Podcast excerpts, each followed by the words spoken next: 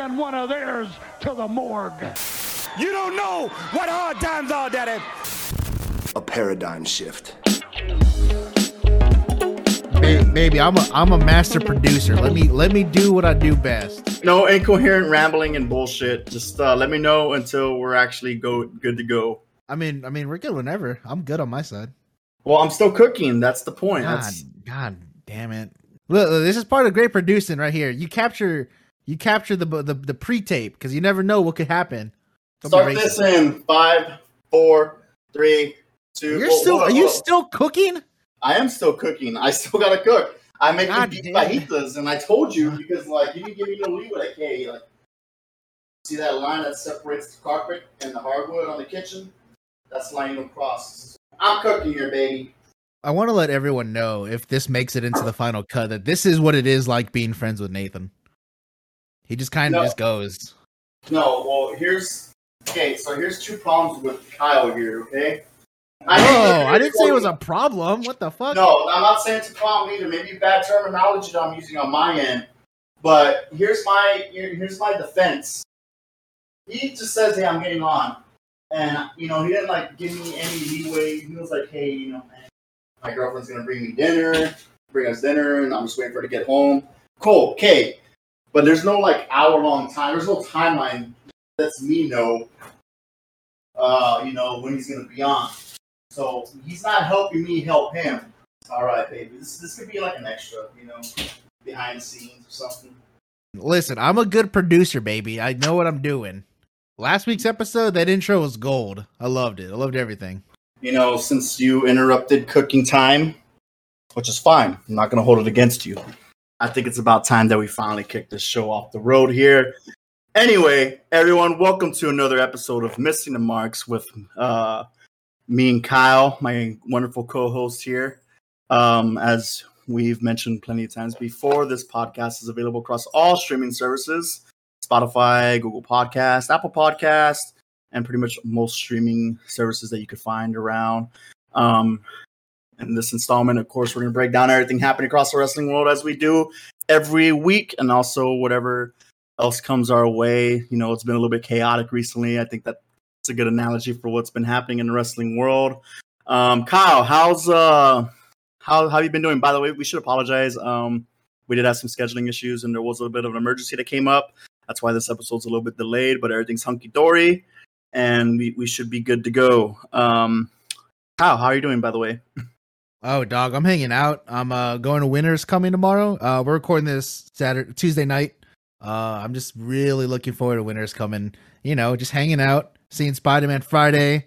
Uh got some dinner plans with my girl Saturday. Uh it's gonna it's to be a good weekend. I'm ready. nice. I'm actually going to Sat- Spider Man on Saturday, so I'm looking forward to that. And then uh, Saturday morning, one of my friends is uh, taking me to the range to kind of you know give me some pointers and stuff. I've never really shot a gun before, but ready to try it out, man, and learn safety and safely. Um, other than that, we've had a good week. It's been a good, great week. Um, a couple things before we actually get this ball rolling on the wrestling, since this is a reoccurring long-term book storyline that we have going on here. Uh, but this is this isn't where the results are predetermined. It's the results I work for. Okay, so I made playoffs in both my leagues, and uh, I got a couple words for some of these people here. You know what I'm saying? I got a couple words. Uh, and also, this ties me into Final Fantasy Endwalker, which I'm gonna talk about real quick. But there's a couple people that uh, they want a taste. They're gonna get a taste of what's going on in playoffs, baby. Oh, there's that song, baby. There it is. Look, I'm going to get uh, before I get to Canadian. I got to go through my friend Saul, and me and him go back a long, long time. But in this world, there isn't friendship. There is only triumph or defeat. The victor's gonna write the tale, and the vanquished become its villain. And on the road to the championship and to the title, I'm gonna pave that filled with concrete, and the bricks are gonna be initialed with the fallen people that I had to go through. The road that I'm walking is gonna be lost in the flood of these dubs and tutties. And I just got into the Final Fantasy queue and also my other league. Jesse, I might have lost to you last week, but I still made playoffs. You didn't beat me. Ja'Marr Chase beat me, okay? Let's just make that clear. I went and saw you in person because I stopped by your place to work, you know, to do a little bit of, uh, uh, I had to gather some items for a friend's giving. And you admitted to me, Ja'Marr Chase that I, you knew I had you. I had you by the skin of your teeth, and I was kicking your ass on the way out. But you got lucky. Luck doesn't last. Sooner or later, that runs out. And then reality sets in. And I come, knock him. And I show you what the reality is. Because you want to see the world for what it can be. And I see the world for what it truly is. And all it says is Nate is the champ of all fantasy and all time. With that being said, baby, round one begins Thursday. And these ass whoopings are coming all week long. Boom. And ooh, ooh, I got chills from that. Oh my god, I feel like I'm getting my ass beat on Thursday. Oh, Just soak it in. Soak in the riding home. Soak in the fact that this is this battle will conflagrate the solar system and the stars and light the skies, the lights of which have never been seen. As Alvin Kamara stomps 100 yards up and down the field to get me five tutties like he did last year. And I walk into the second round, a better man, and prep for that belt. And that's all I got to say about that. Let's stop this right now. Woo! Sweaty. Oh. I'm just from cooking beef. I hate this. Shit. I mean, uh, you, you know how they get like Ron Perlman to do those UFC like pay per view intros? Fuck that. Get him out of here. Get Nate on there. Holy shit. Nah, I think my voice is kind of too nasally for that. I mean, Ron Perlman has a deep, soothing voice that also commands respect. I'm not saying I can't Oh. command respect, but you know, sometimes when I'm telling people to shut up on Halo because they have an open mic, they're like, "Your voice is really nasally," and I'm like, "Well, your Wi-Fi needs to be shut off because you should be in bed, brat." You know, so God. just kidding. Oh my god. But, um, going, going. Another thing I want to talk about, and I and I've thought about this for a long time because I just finished Endwalker. I just finished Endwalker this past Friday, I think, and uh, man, dude, like I, I feel like it's one of the best stories I've pl- had the chance of playing, seeing, or watching, whether it's any medium through TV, book, or whatever. I mean, I, I'm just trying to put myself in a pit in like the shoes of someone who's been playing from 2011 because that's when the first uh, Final Fantasy game came out for this MMO, which is a Realm Reborn. And if you don't know the history, they had a really bad launch for the original Final Fantasy 14, and they basically scrapped it all, restarted, and you know pushed it out. The new version called Realm Reborn in 2011, and every expansion that they've been dropping has been better and better, and it's slowly been building a following. And due to uh, one of the bigger MMOs just fumbling the bag in terms of not listening to the community and stuff like that. I think I talked about that on the first episode. Final Fantasy exploded in popularity over the course of the summer, also pandemic and stuff too. But um, they dropped the latest expansion called Endwalker. I've talked a lot about on this podcast, and I finished it from end to end, the main scenario quest. And we we talk a lot on the show about long term booking and long term storytelling and little nuances that go into character development, as well as go into you know, some of the matches or some of the promos and stuff like that within AEW.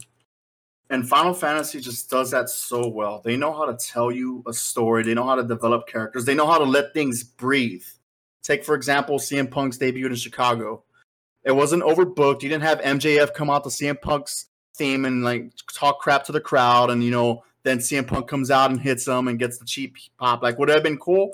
Yeah, but that's not the way you roll you just let a moment happen let things happen the way it should be and let let it allow it to breathe and and, and get that natural uh natural reaction. And that's what final fantasy does so well when it's with its key big story moments and it's you know big old set pieces and stuff like that. And you know the theme of this expansion kind of dealt with a lot of what we've talked about in the past you know which is kind of sort of mental health in some aspects. But um and the overall theme of it kind of touched a little bit on that, I guess, in terms of how you perceive it or how you deal with some of the bigger anxieties of the world. And and and without getting into too much spoiler, this one just kind of had to deal with overall overwhelming despair in the face of overwhelming hope and how like in this nihilistic uh, way everything is sort of meaningless right like you know the end at the end of our lives we're we're, we're all dealt with a finite time and the only constant in this world is death you know at the end of the, the end of everyone's life they die and what's left or what you have left is i guess basically up to you and what the people around you consider or remember and stuff but um, it's it, it, touched on things like that, but on a much grander scale.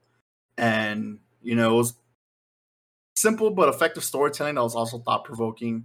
And I could probably go on and on about just the nuances of this game from end to end. I've only played it for about two two and a half years, maybe three. But from someone who's like, let's say, kept up with the product, right? Like, I'm gonna use wrestling terminology. Who's kept up the product since 2011, and you know saw the conclusion of one of the biggest stories, their whole saga, right? Because this expansion concluded a saga that they've been building up to from the very beginning. And now, whatever comes after this expansion is going to be new story plots that's going to build to the next thing for the next five to 10 years, right? So it's a long term plan. I, I, wonder how much they feel rewarded for watching and investing their time in, in the story and, and the characters and stuff like that. Just like how me and you have talked about how we feel appreciated or how we feel like we're not being insulted keeping up and investing our time in a product like AEW, where we don't feel like our, our intelligence is insulted or we're rewarded for paid attention to little things that the wrestlers do in their promos or nuances of things they wear and stuff like that, that incorporate into the story that they're trying to tell, the overall arching narrative. And maybe we could do an episode about the, the comparison between Final Fantasy and AEW from a storytelling perspective. And I could draw examples and stuff like that. But this is probably one of the best stories I've I've ever had experience of playing. Um, and this is in contention with Metal Gear Solid, Chrono Trigger, uh, some of the other Final Fantasies, and even some of the other uh, other games I could think of. Kingdom Hearts, but even after Kingdom Hearts 2 kind of got a little bit convoluted. But you know, the Marvel uh, Cinematic Universe, with the the build up to the Infinity Saga, like just good, effective storytelling, character development, and gameplay and I feel like that translates really well to like how AEW is doing, which is good wrestling, good storytelling, good character development, good promo work, and just allowing things to be and listening to what the fans want. And Final Fantasy has a, such a huge repertoire of doing that with its community. A lot of community praises the director. I guess like the equivalent uh, to Tony Khan in Final Fantasy within that realm would be Yoshi P, as he's uh, as he's known, who's the overall game director and you know kind of is one of the main uh, drivers for everything that goes on in the game. I mean, that's like that's Final Fantasy's equivalent to Tony Khan in wrestling. And he's talked about how he listens to people, he listens to the customers, and he listens to what they want, and you know, and incorporates that into the whole game. And you know, it's it's just a really great parallel to see. And um, again, I can't rave about this enough, but Endwalker, Chef's Kiss. If you haven't had the chance to play it, or if you're thinking about playing it, do play it, give it a shot. It's a it's an RPG first before it becomes an MMO, but once you get to the end game, that's when you start, you know, doing stuff with friends and blah blah blah blah. But even then, you, before you can still do things with friends. I mean, they they sing to your level and stuff, but just a great overall story, man. And I couldn't be happier uh, playing it, and it was definitely a really great experience. So enough about that, man. Let's let's start diving into wrestling and let's you know let me let me let me let, let, let me let me follow Final Fantasy and AEW's theme and letting it letting this breathe. So let's let this breathe for a little bit and uh you know let's off, offer your I want to hear your thoughts. You know what do you think you know about my little rant or you know some of the things we talked about and how we could draw these comparisons to other other mediums or other you know uh programs and stuff like that. I think that's one of the great things that we do here is just being able to relate to relate things to other things, you know, wrestling to games or TV or blah blah blah. Yeah, I mean, I mean, Final Fantasy 14. I, I've been meaning to start up, man, MMO RPGs are so hard for me to commit to. But, um, I mean, you talk about you know story and you know long term storytelling and it all coming together over the course of like this epic journey that you go on, and I, I really, I, I, I can really appreciate that. And part of me wants to get in solely based on that. Um, but I guess my brain's stupid because if I can only commit like an hour and a half to video games, since you know, I got I got three dogs and a girlfriend I barely see because we work different hours during the week. It, it's hard for me to want to commit that kind of time. Uh, this is just a personal aside. I want to do remind everyone this is a wrestling podcast, but Yeah, it is. um, but I mean, I mean, it goes along because I mean, you you have you have you know Final Fantasy. I have a lot of anime I watch. Uh, my favorite Neon Genesis Evangelion recently just came out with their fourth movie this past summer, and and that movie basically it, it's that movie was I was kind of torn on going into that movie because you know they made the original anime series back in the 90s i love that series. They made their the, the movie the end of evangelion um shortly after that because that was supposed to be the real ending but when the anime was coming out they had budget cuts. Uh the director was getting a lot of death threats. People wanted to burn down his animation studio. Um it, it was a heavy toll that this anime and this creation brought on to his personal life. And then you know it, it hits the mainstream in the 2000s it's cashing out everywhere. You know, they make toys, they make books, uh, they make spin-off manga, make spin-off anime sequels, like chibi version, like school life, slice of life stuff. Um, and then uh, it, then later on, he makes these these sets of four movies he's planning, and it's called the Rebuild of Evangelion, and it's supposed to be a retelling of Evangelion for for new fans, for lapsed fans who never went back to watch the anime because maybe they can't watch that old school. It's really hard to get a hold of. Netflix just picked it up recently, and he decided to release these four movies starting in 2007. And um, I, I I I love the first one because the first one is basically an HD 4K Blu-ray remastering of of the entire first I think six episodes of the series.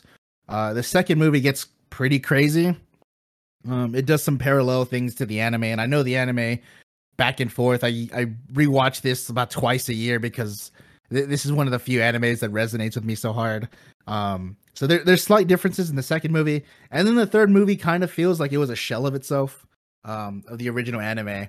And, and I trust trust me, I'm rambling, but this has a point. I'm getting to the point. But the third movie is completely different. It's everything that you know Evangelion as the anime in the 90s wasn't supposed to be.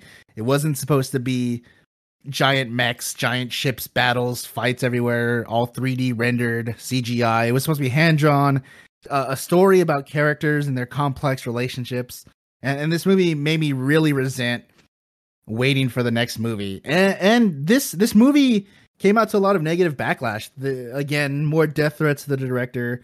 Um, a lot a lot of really negative reviews. And then uh, we, we we patiently waited for the fourth movie, which the third movie came out in 2012 in Japan, uh, 2016 in America. But you know, I, I watched it, I believe, in high school, so about 2013, maybe early, like late 2012. Um, and then, you know, eight nine years later, we get the fourth movie, and, and I was really in an odds because th- this anime I love so much and held so dearly to my heart had these three movies and it was going in the complete 180 direction of what made the anime resonate with me so well. Um, and then I watched the fourth movie, and I mean, I bawled. I bawled like a baby. It felt like, it felt like the director was long, like this was a long term storytelling about what Evangelion had an effect on his personal life, being the creator of this of this mass, you know, multimedia conglomerate uh, series. I mean, the first movie was exactly the same to to bring in new fans. The second movie had some slight differences, and then the third one was just was just welling into depression. Um, you know, finding someone basically he finds someone that he can resonate with. He doesn't feel so alone, the main character. Um, and then that person's taken away from him brutally in front of him, murdered. Um, and then going into the fourth movie, it's all about uh, realizing you can't just, you know, stay locked up to yourself. Um, and the movie has this really awesome moment at the end where uh, basically they reset the timeline and there's no Evangelion in, in the new timeline. It's and it, it feels like the director is saying like this is the part where I can finally let this series go. You know, I can finally. It's 2021.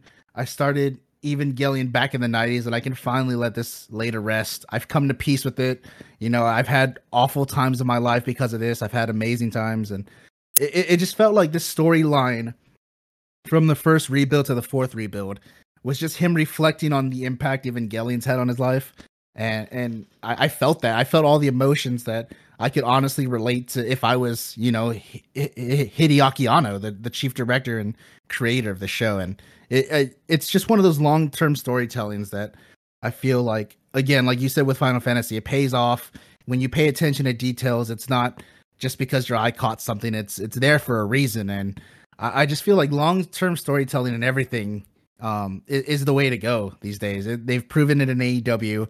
They reward they reward you for watching their product, and I mean, I just can't say enough about um, the, the comeback of long term storytelling in professional wrestling, and I think it's it's it's been needed and very well welcomed these past couple of years. Yeah, I mean, I think long term story because a lot of people fumble the bag at the end, right? Like a lot of people fumble the ending, and the ending's always the hardest part to write. Season eight of Game of Thrones and how very controversial it was um, regarding on how they fumble the bag on the ending, and even uh, the Attack on Titan manga. but I won't get into that. Oh God, don't even. Ugh, yeah, don't even get me started on that trash. But, but anyway, also I just kind of want to reiterate: Final Fantasy isn't too much of a time commitment or anything. It's just like with any game but you know, I I could see how it might be a little bit off-putting if it's in people's it, MMO. Just, it's it's the way my brain's wired. Like if I'm playing an MMO, I want to commit like five six hour chunks. You know, I don't want to log in for like an hour, hour and a half, and then then bounce. Especially with these yeah. times, fuck that. Yeah, like Final Fantasy is a game that makes me want to waste time. It doesn't waste my time, but you know, I'm a busy guy, right? We're busy people and stuff. So like, I play a couple hours out of the week, and then that's that's it. But I'm, I mean, in a pandemic right now, right? So I had all the time in the world being at home and just working out on the balcony or whatever, working out outside and then coming in when we weren't doing anything.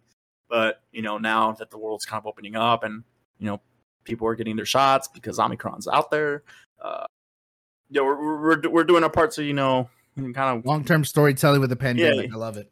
Yeah, we're, we're going out and exploring the world again and stuff, all that fun fun things. the, but, the new world, the new world, the post COVID world. Shoot. Hey guys, it's Kyle from Missing the Marks. Um, we lost some audio here, so it's a really weird transition. Um, but I just want to talk about Ring of Honor. Uh, so this is me from the future. I'm looking at my editing. Um, just wanted to throw this in here for some context, so it doesn't sound like I'm crazy and just start rambling. Uh, which I mean, this most of this podcast is, but uh, back to the show. Show. For those of you who don't know, Ring of Honor is one of the most storied wrestling promotions. Um, it, it, at, at the time it used to be the second biggest, or I guess the third biggest uh, national, you know, North America uh, professional wrestling promotion.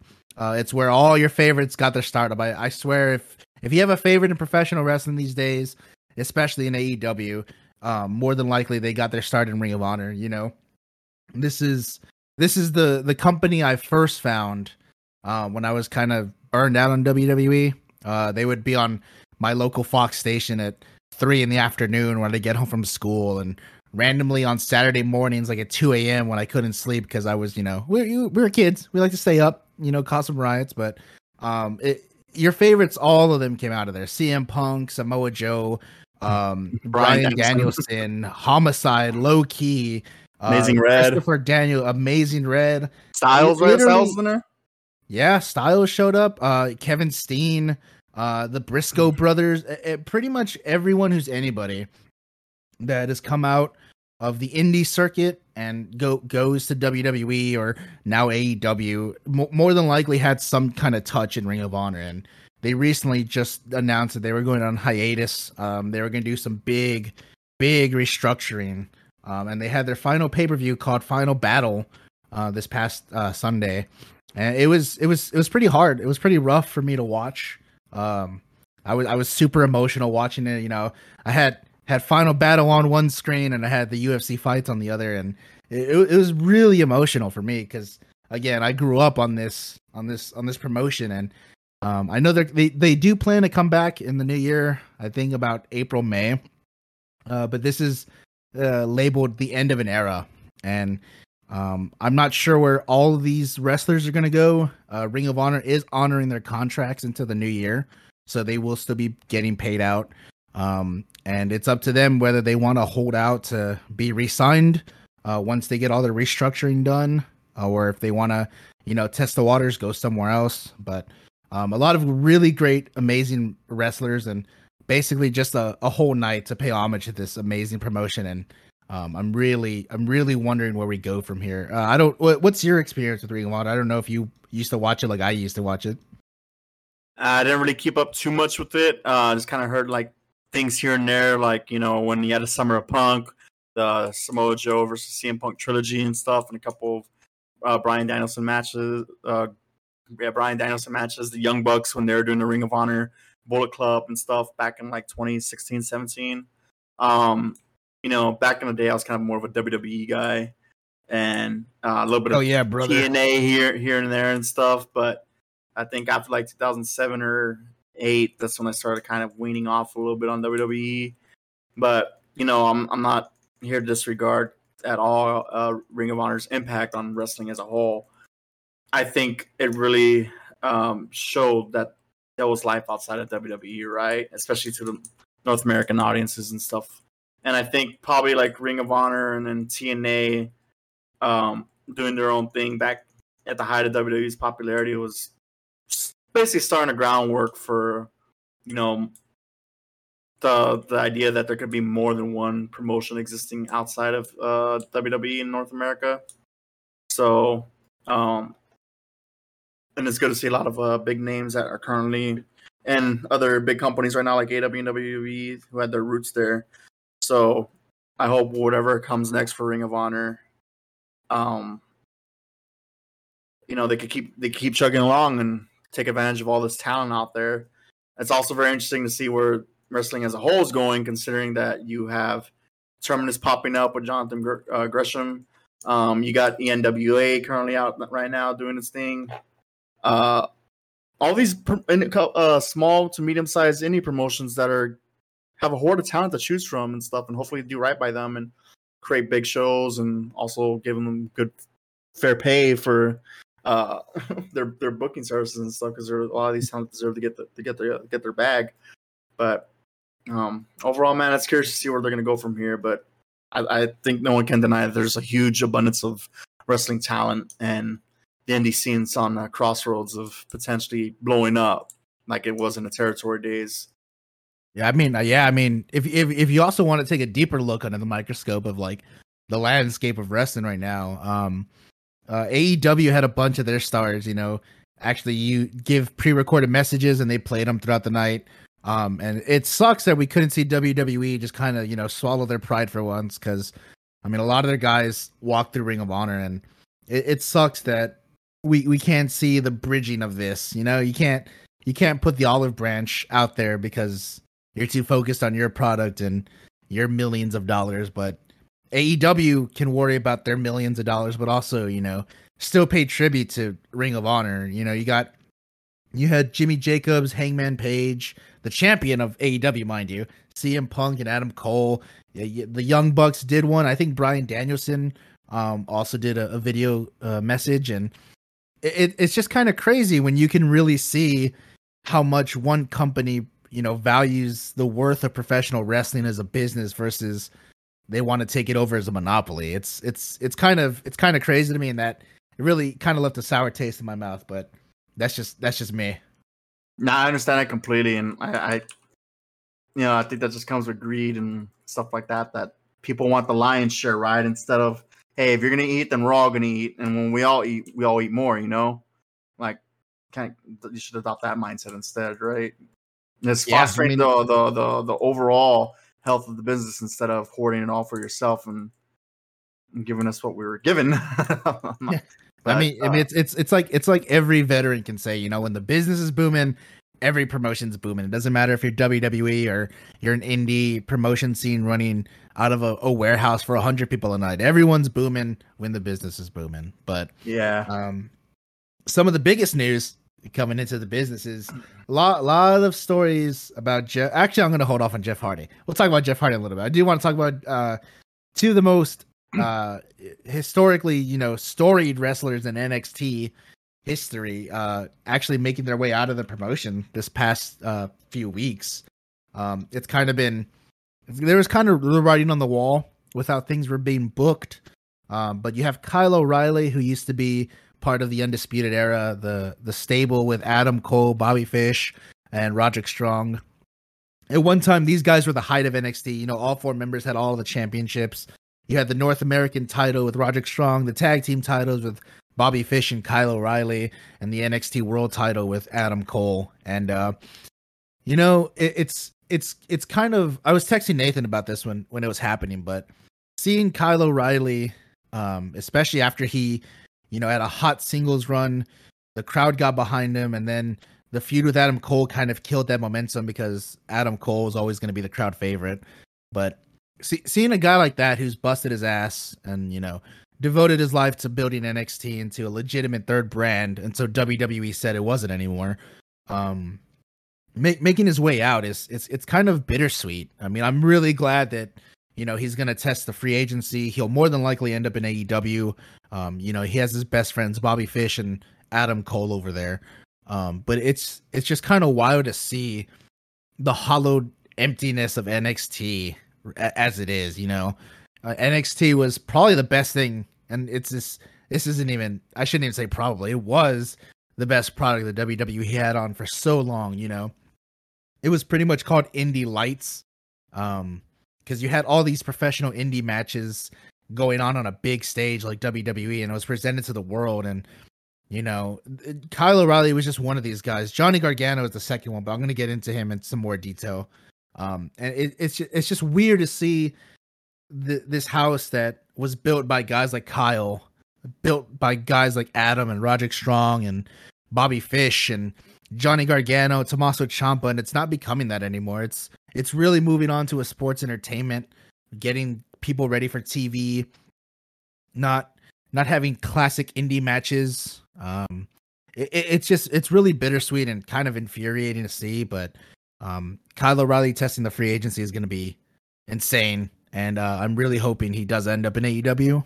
Um, I, I what give me give me some of your thoughts. What do you think about the KOR? I think it's pretty much confirmed he's going to end up in AEW. Um, I think there was a report by Meltzer that stated such that he's pretty much AEW bound. Um, so whenever he makes a debut is anyone's guess. I'm assuming at tomorrow winter's coming or any of the weeks leading up to it uh, or yeah, any of the I weeks mean, after. I'm sorry, but uh, yeah, man. I mean, I uh, did get to see a lot like them at the Undisputed Era before like AW was even a thing, and it was great to see, man. Like, I, I part of me is gonna miss the, a lot of the old NXT and stuff, and it's kind of strange to see how the demographics is turning out for like who turns in NXT. It seems like it swings pretty much over 50 and stuff, and I don't think too many young people are watching NXT right now. I could be wrong, but I thought that's what I was looking at. Um, but I'm never gonna forget how NXT basically made me fall in love with wrestling again, in a sense, uh, with Triple H running the helm and stuff like that. Yeah, Johnny Gargano. Yeah, new debuts coming in every other week to the main roster, and then it just kind of got became the same old tired story of like, oh, how are they going to screw this debut up? You know, which essentially became the case. But um, yeah, I'm excited I mean, to see where so- where KOR goes, man, for sure. Battle of Los yeah, Angeles. I mean, ooh, I dude, oh my god, I love that PWG is just thriving also right now. It's another indie promotion I think everyone needs to check out. If if you have a favorite mm-hmm. in AEW, ninety percent odds are they came from PWG too after a good amount of dates. But um, moving on, you did mention Johnny Gargano, and he's the second guy that his ent- his exiting was pretty much written on the wall. Um, he did sign an extension um, a few weeks back so he could uh, work a pay per view for NXT called War Games, and then that was going to be the final night of his contract, at least for working for NXT.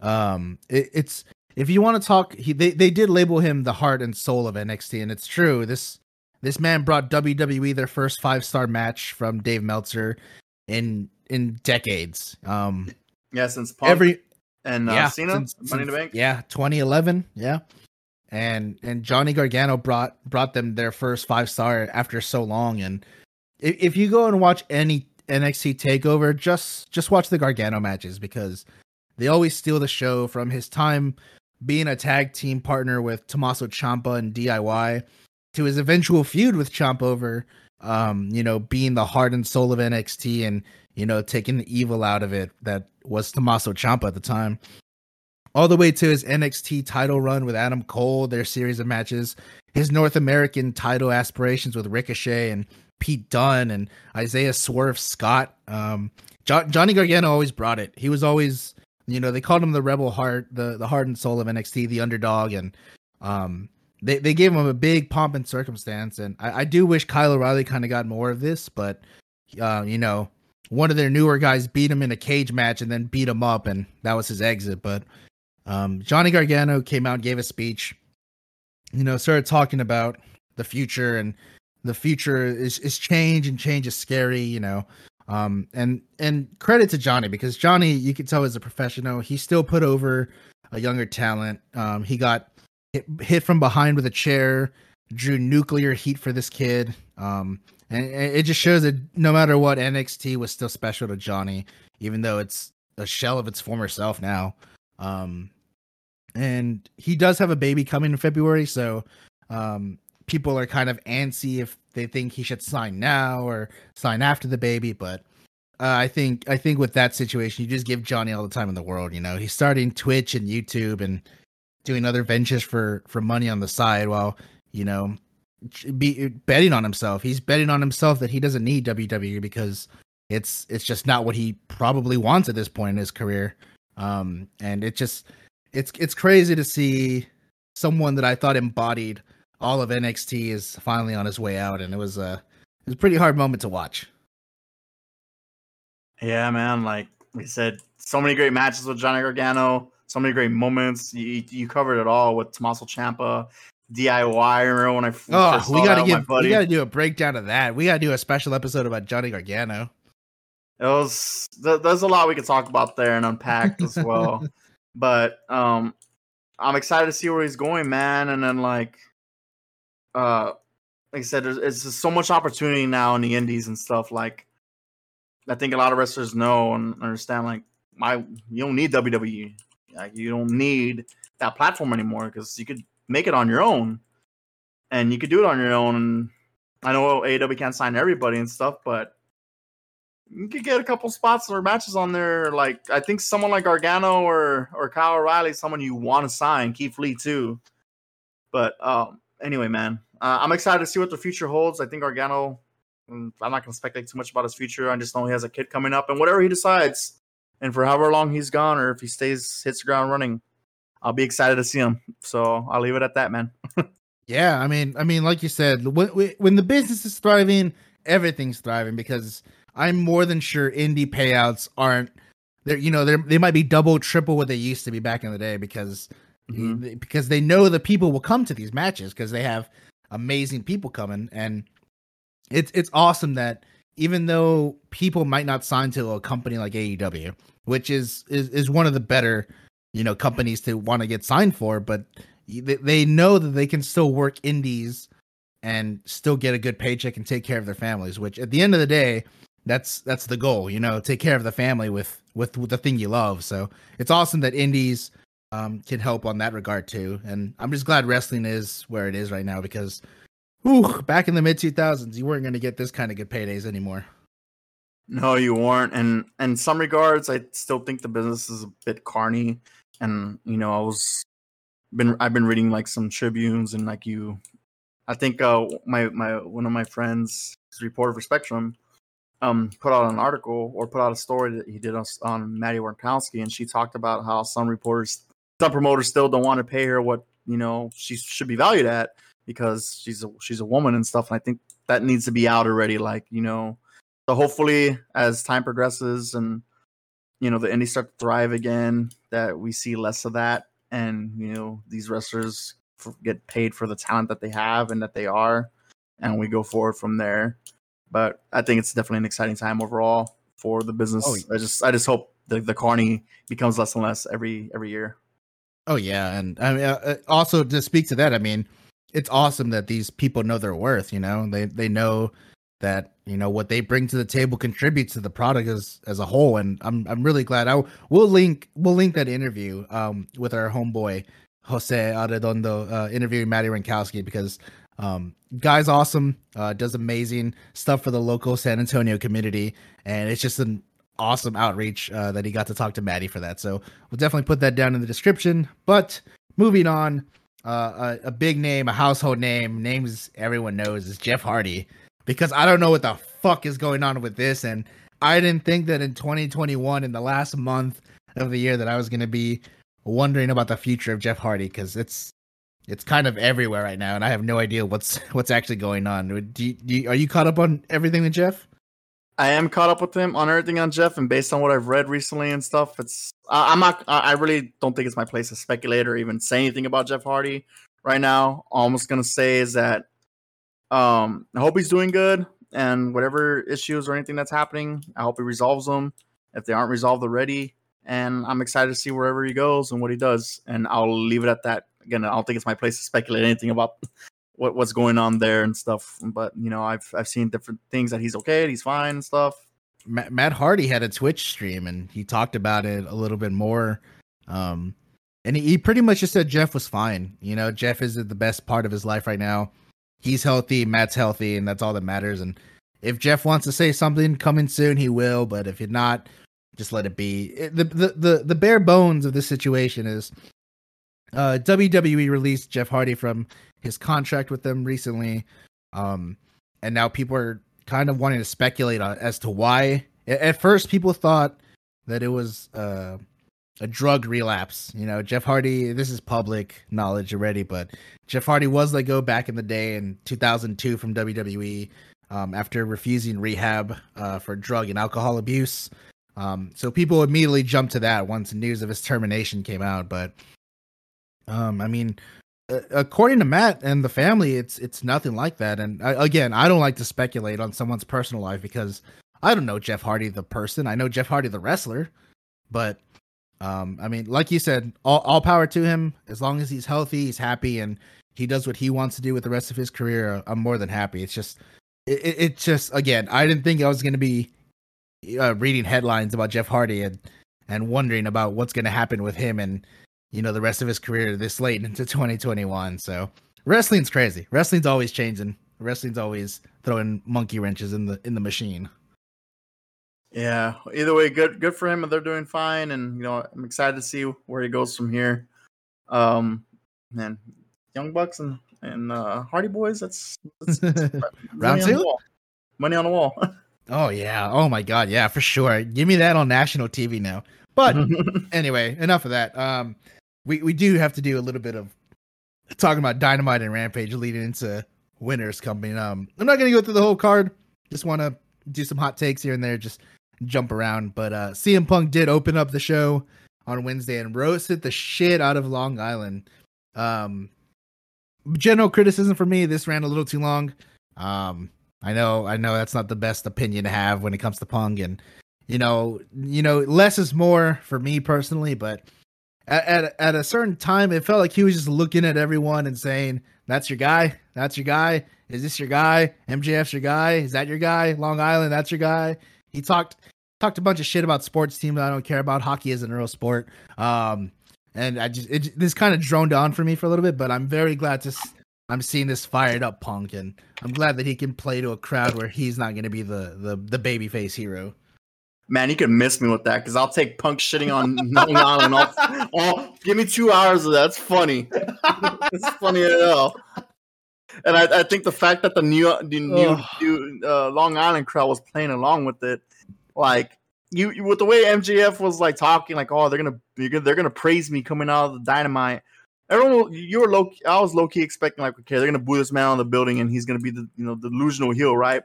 But no, New, Long Island actually turned heel like the heels that they are, cheered this man, and I think that's so awesome because like it incorporates the actual city, like you know uh, Britt Baker has Pittsburgh and she gets the hometown welcome, even though she's a heel. CM Punk gets Chicago. No matter what he's doing, he's not going to get booed there. MJF has Long Island. Virginia goes to freaking uh, Hangman Page.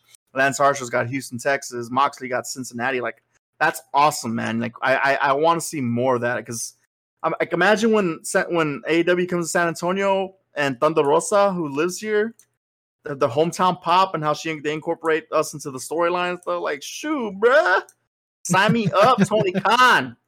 I, I love I mean, it, man. I got nothing. I got nothing bad to say. They could have been two hours, and I would have been entertained off my ass with that. I ain't gonna. I ain't hey, gonna complain. I mean, to be fair, Britt Britt's gonna be cheered anywhere. I'm sure if, if we see her tomorrow, I'm sure we'll all cheer her. Everyone cheers Britt. No one, no one doesn't cheer the Doctor. Um, skipping over a few, you know, MJF on the the Diamond Battle Royal and Dante Martin, so they're gonna have a match tomorrow. Winners coming. Very excited about that. Um, Jurassic Express and the Varsity Blondes defeated the Acclaimed in 2.0. Um, Trent Beretta came back after a match of the best friends versus the Super Kliq. The Young Bucks took on Rocky Romero, Chuck Taylor. After the match, the Young Bucks try to beat down more on the team, but then Trent makes his return debut after a, a, a fusion spinal sur- uh, surgery, which kind of crazy that he came back this fast. Um, he he unloaded on the heels, um, beat him up. His mom Sue made a, made another debut again with the with the with the van. Loved all that. Um, and then I, am just really excited to see Trent. I hope he's back on on Rampage. He kind of got some BTE triggers thrown on him, so I hope that's not writing him back off. Um, because I, I love I love Trent, and I would love to see you know he was Roppongi Vice in New Japan along with Rocky Romero, and I would love to see more of that side because that that side of uh, Trent Beretta is so awesome, and I, am really excited. I don't know if you ever watched Roppongi Vice back in the day. Mm-mm. No, sir. Yeah. It, uh, so, God, this is the problem I have with Reddit too. Is you know I love fans. Don't get me wrong. Fantasy book, fantasy, fantasy talk, but when they dig so hard into to nothing, uh, I saw I saw this one Reddit thread that was saying that oh they think Trent's gonna turn heel on the best friends because of the way he was acting. It's like, yeah, I think you're kind of reaching. Like the the man's returned. He's he's enjoying to finally get back at this bunch of assholes in the Super Kliq and that, that that's those re- are people too used to WWE booking. Yeah, exactly. Like this is this is what WWE. It's it's it's made it's made people not being able to enjoy happy moments and they want to expect the worst out of it. But ah, uh, I digress. Uh, Riho took on Jamie Hayter before uh, Riho gets her guaranteed championship match against Britt Baker. Match of the uh, night. This was match of the fucking night, dude. Oh my god, Jamie Hayter is killing it. She she killed it with Thunder Rosa back a few weeks. She killed it with Riho. She she's just a, she's great, and I loved all of this match. Um, I, am super high on Riho. I've always loved her work. I think she's super underrated just because of her size and being quote unquote the hand picked first women's champion. But th- this match was awesome. G- give me your some give me some of your thoughts. Oh man, I loved it. I got nothing bad to say about it. All the praise in the world. Jamie Hayter's coming into her own every every match just the way she carries herself, the way she looks, the camera work. Riho's a workhorse. I love I love watching her matches. She always plays a the the scrappy underdog really well, but you know also she she throws down in the ring like fantastic match from these two wrestlers. Love it. Yeah, I mean, I mean, eventually, because you can see the writing on the wall with this too. But when Jamie Hayter finally takes on Britt Baker at some point, whether it be for the belt or not, I mean, I think that's going to be Britt's best match to date, minus the the Kris Statlander and uh, the Kris Statlander match. I think it's going to be one of the best matches Britt's ever had, honestly. Agreed, man. Agreed. I'm just waiting for that Wardlow turn two, right? For MJ. Oh my both god, of those, both of those are on, on a on a running timer, but I don't think Hayter's going to turn anytime soon. Nah, there. I I think it, it, again, it's a layered thing. You know, people are complex. She'll remember this down the line, seven months, eight months, when you know, she'll remember that they bickered and Britt tried to, you know, establish dominance over her, but it, will it, come back to bite her in the ass in the long run. So mm-hmm. I don't mm-hmm. think they're going to do a, an obvious, like, here you go, Jamie Hayter's the face now. It's going to be just a slow, slow, slow burn turn, which I love AEW. And they're, they've proven they're more than capable of doing that kind of stuff. Mm-hmm. And also we had uh John Silver versus Bryan Danielson. That was a wonderful, great match forward of the storyline that you're gonna be seeing come to maybe its conclusion at Winners Coming with uh Hangman Page versus Bryan Danielson. I also want to point out too, Julia Hart got spat in the face by Malachi Black. And I love the story that Malachi Black's telling where the Empress is gonna lead to the floor, whatever quote he said. I'm subscribed to this 100 percent uh Malachi Black, give them all the the airtime. I'm never I never get tired of seeing that man. And finally, I know you don't like this. I know oh, you're gonna go. complain. What what is it? What are you gonna talk to me about? Cody Rhodes. Oh my god. What what did Cody Oh, the the Sammy thing. Yeah, the Sa- Actually, hold on. Let's backtrack a little bit.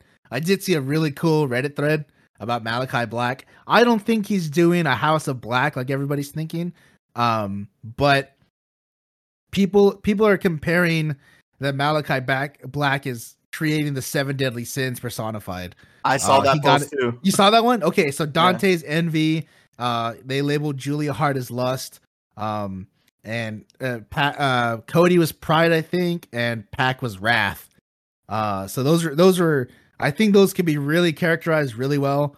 Um, I think the only what are they missing? Uh, sloth. I I would probably say Dante would be gluttony because in that promo on the road too, he talked about how the king of Thessaly or whatever um went to the sacred forest of Demeter and started cutting down all the sacred trees, and in doing so, pissed pissed off a nymph that cursed the king with endless hunger, and so in his quest to solve his hunger, he pretty much ate everything around him, sold all of his possessions, even sold his own daughter into slavery, and ended up eating himself to death.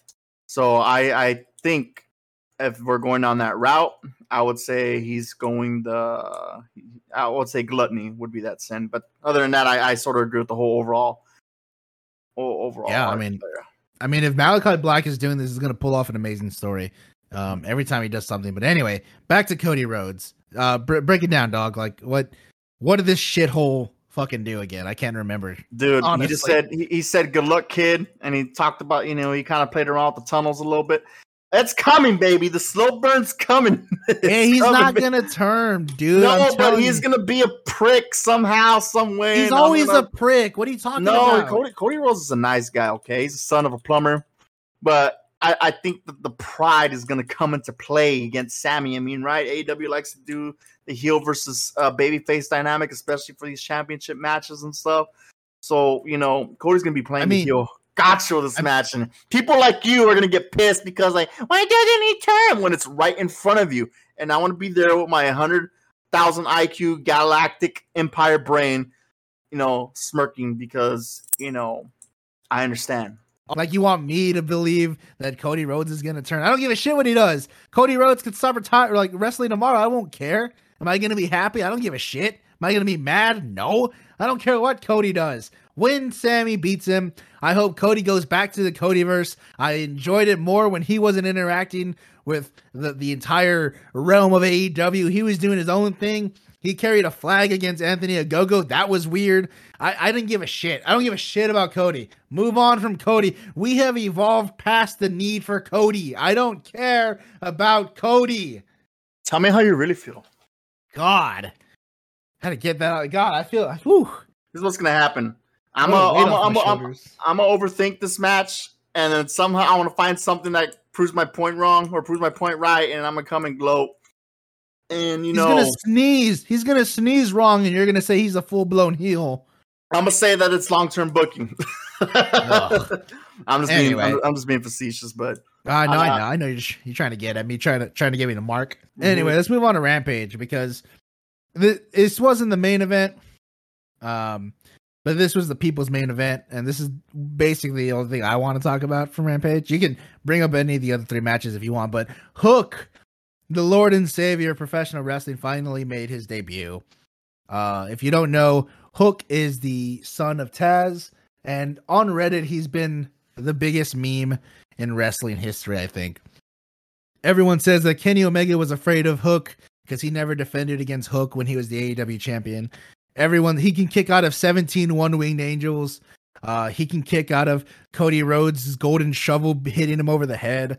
Hook is the god, and he is the past, present, and future. Fuck MJF of professional wrestling. And honestly, dude, Hook looks so fucking good. He looked better than most guys making their first debut, and he made his debut on TV. Like holy shit, this guy, this guy has it. This guy came from Taz, and you can tell because everything he did. And and shout out to Fuego del Sol because you know it takes two to dance, and Fuego sold everything Hook did. Hook looked like a star. Um, this is this is how you make new stars. You know, you get you you get someone out there that the people resonate with, that people want to see in the ring, and you you push that, and AEW listens. They pushed Hook. You know, they they called him. they called this like one of the like most anticipated debuts. Taz sold it on commentary. He was so proud of his son, and and then he just delivered. He went out there and delivered a really hell of a match, and he hit the Tazmission for the win. I I can't remember what Taz said he's renamed it, um, but I mean, God, dude, I'm so excited for the future of Hook and where he goes from here. Yeah, you don't even know me. You don't even know. Yo, these Oh 16 bars cost 16 cars. Kiss these balls, bitch. We stars. oh my god, I know, dude. Like, I can't believe that's his intro. Like, he gets a licensed song. Like That shit, you ain't hot like Prince. God, Oh, I dude. fucking love Action Bronson, man. Have you seen Fuck That's Delicious, that show he has? Oh, dude, I love. Oh my god, I love so that. good, oh, I'm all about Action Bronson, dude. He's so good. And I'm, I'm so glad he lost weight and he got help in the path to being healthier and stuff like that. Because I love that man. I hope he's around forever. Uh, but you know, I'm glad he's on Team Taz, and Team Taz is finally the threat that it's always needed to be the past two years. Chef's kiss, moi. AEW God, does keep, just keep Brian Cage away from them. so good, dude. AEW is so good. I would Uh, like to see Brian else- Cage come back again. You know, just doing some things. Yeah, but but but fight against someone else other than you know Team Taz. you know what? AEW should have a belt called the the, the Meat Wagon or the Meat Champs. and just like I, it's just literally gonna be Cobbs, Brian Cage, Wardlow, uh, Johnny Hungie could be in there because he loves meat. Um, who are all? What, what other hosses am I missing? Nick no- Comoroto. I just want a host fest, dude. I think New Japan has like a. Does New Japan have a Hoss division? no, they, they, The no, they don't have a hot. It's, it's just called the heavyweight. That's just like the main roster, pretty much. Yeah, I, so wasn't there a promotion that had like strictly Hosses? I want a Hoss division. AW has a Hoss division, but I wanted to be recognized. Like, this big meaty man slapping meat, like Big E says. That's what I want to see. So, you know, I'm, I'm rooting for you, Brian Cage. I mean, I'm, I'm not rooting against them. I just I think they need to move on past him always being involved with Team Taz. But anyway, uh elsewhere all on the card, um you had Adam Cole be uh beating Wheeler Yuta in the main event. A really good match. I've always been high on Yuta and I'm glad he's getting the chance to shine against big opponents. Um like I said earlier after that match, the Super Kliq beats up on Trent. So hope this isn't a sign that he need he needs, you know, more time off, but if he does, he does. Um, I really hope to see him back soon. Uh, there's a trios match between Ruby Soho, Tay Conti, and Anna Jay, taking on the team of Nyla Rose, the Bunny, and Penelope Ford. Um, the uh, the heels won in this match, uh, setting up basically for you know the the T the TBS title eliminator tournament between uh, Ruby Soho and Nyla Rose. Really good match, fun one. Um, a little short for me, but this was four matches on this card, so I get it. They were pressed for a little more time. Um, and then the opening contest was the Lucha Brothers versus FTR for the AEW titles. Um, a real, real good sprint. I don't, I don't think this was the best match they've ever had. Um, again, this suffers from them not being able to do the two out of three falls match last week. Um, that would have probably been the best match between these two teams because they can go for long distances. But um, again, Lucha Bros retained. Uh, fun match, regardless. You know these these two guys, these four men can never put on a bad match. It, I just don't think it was the best match they've ever had. But hopefully we move on. Um, hopefully we move on from here because I would like to see the Lucha Brothers mix it up with the acclaimed Varsity Blondes. I know Jurassic Express is in there, um, so hopefully we can just move on. I do want to see some newer storylines and very excited to see uh, what's coming, especially tomorrow for a winner is coming. Um, I'm going. I'm gonna be very excited. I'll probably post some things on the Missing the Marks podcast from there. Uh, uh, uh, oh fuck, God! I just had the biggest brain fart. I was gonna say, are you going? But you're not going. I know you're not going. No, What are you excited for tomorrow? Uh, four o'clock when I get off. AEW.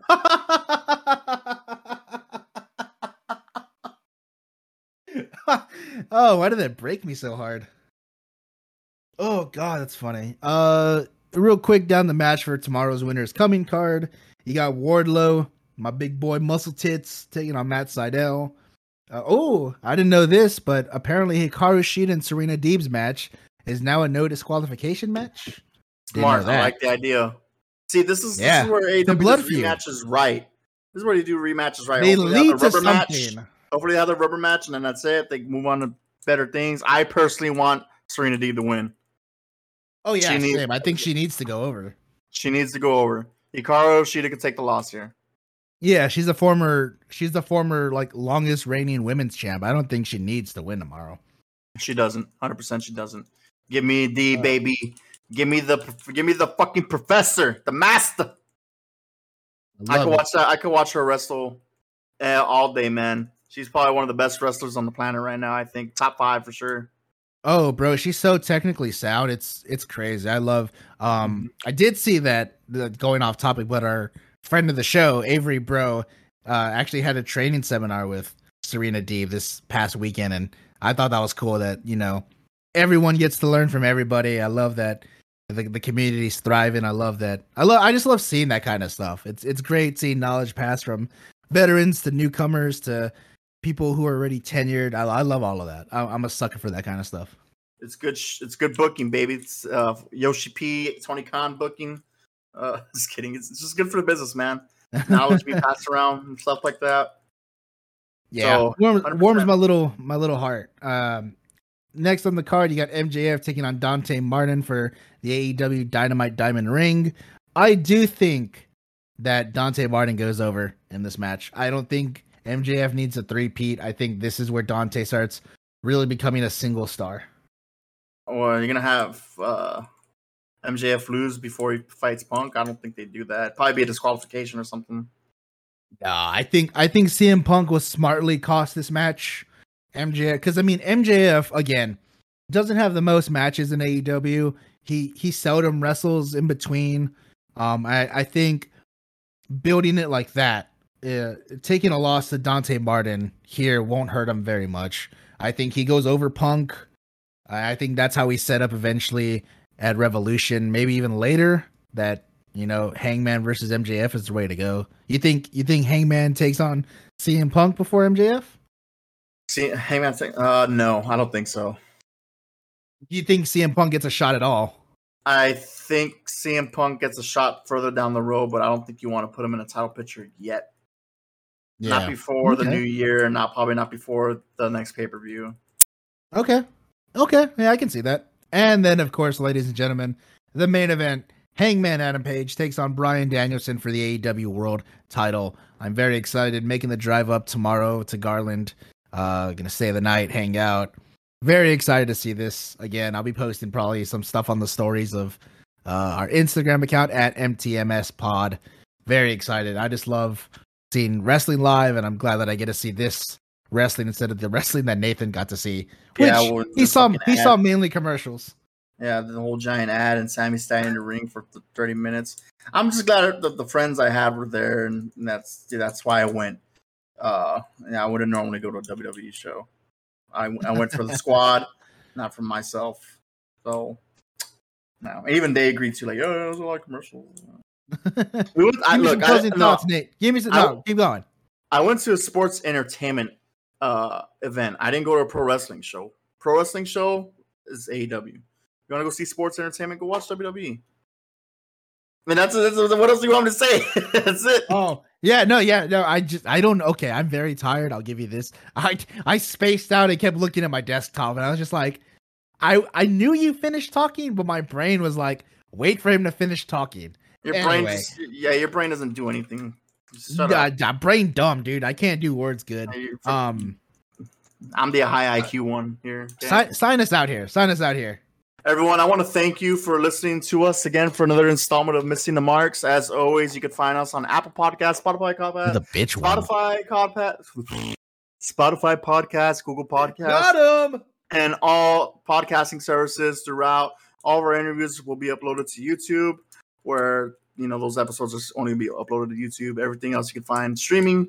Um, as always, you can find us on Spotify, Google, or at Instagram at MTMS Pod on Insta. Um, I am. How many your- times are you gonna say Insta? Insta, Insta, Insta. As always, I mean, now you got my brain on. No, Yeah, I was gonna say. I think I in fact I think I gave you some stupid brain here. you gave me. You, you interrupted my a thousand percent IQ brain, Galactic Empire brain, and you gave me like Galactic. Empire. You, bro, you wouldn't know a headlock from a headlamp. Get out of here. shut up. If I wanted, if I, if I wanted shit from you, I'd skip it from your mouth. And and Whoa. you, you you gave me you gave me the virus from that movie Independence Day where they blew up the aliens with just like you know Windows ninety seven. That's what you gave me. Are we still doing the outro, or do you need Daddy to take the reins for you? Ain't my daddy. Shut the hell up. what talking about? uh, again, everyone, thank you for joining us for this another installment. You can find us on all podcasting services, uh, as well as Instagram at MTMS Pod. Other than that, we wish you all a happy holidays. Kyle, we're gonna be doing an episode next week because uh, you know next week is Christmas. Or Um, yeah, yeah. Let's do it. Let's do it. Let's do a do a seasonal Christmas episode. tweet. I like I like that. we'll- I like that because I do want to talk about winners coming after because I'm gonna be fanboying over there. Okay, hundred percent. And as always, people, um, we sorry about the late episode. We, you know, we had some things come up, uh, but usually we'll drop a new episode Monday morning, uh, for your listening pleasure. Um, and that's pretty much it, everybody. You have a wonderful day. We see you, and we wish you the best on these happy holidays. Uh, listen to Action Bronson, play Endwalker if you got time, and just enjoy good storytelling that you could find um, you know, by investing in good products. And that, that that's it for me. Kyle? Happy holidays, ladies and gentlemen. Thank you for listening. See you later.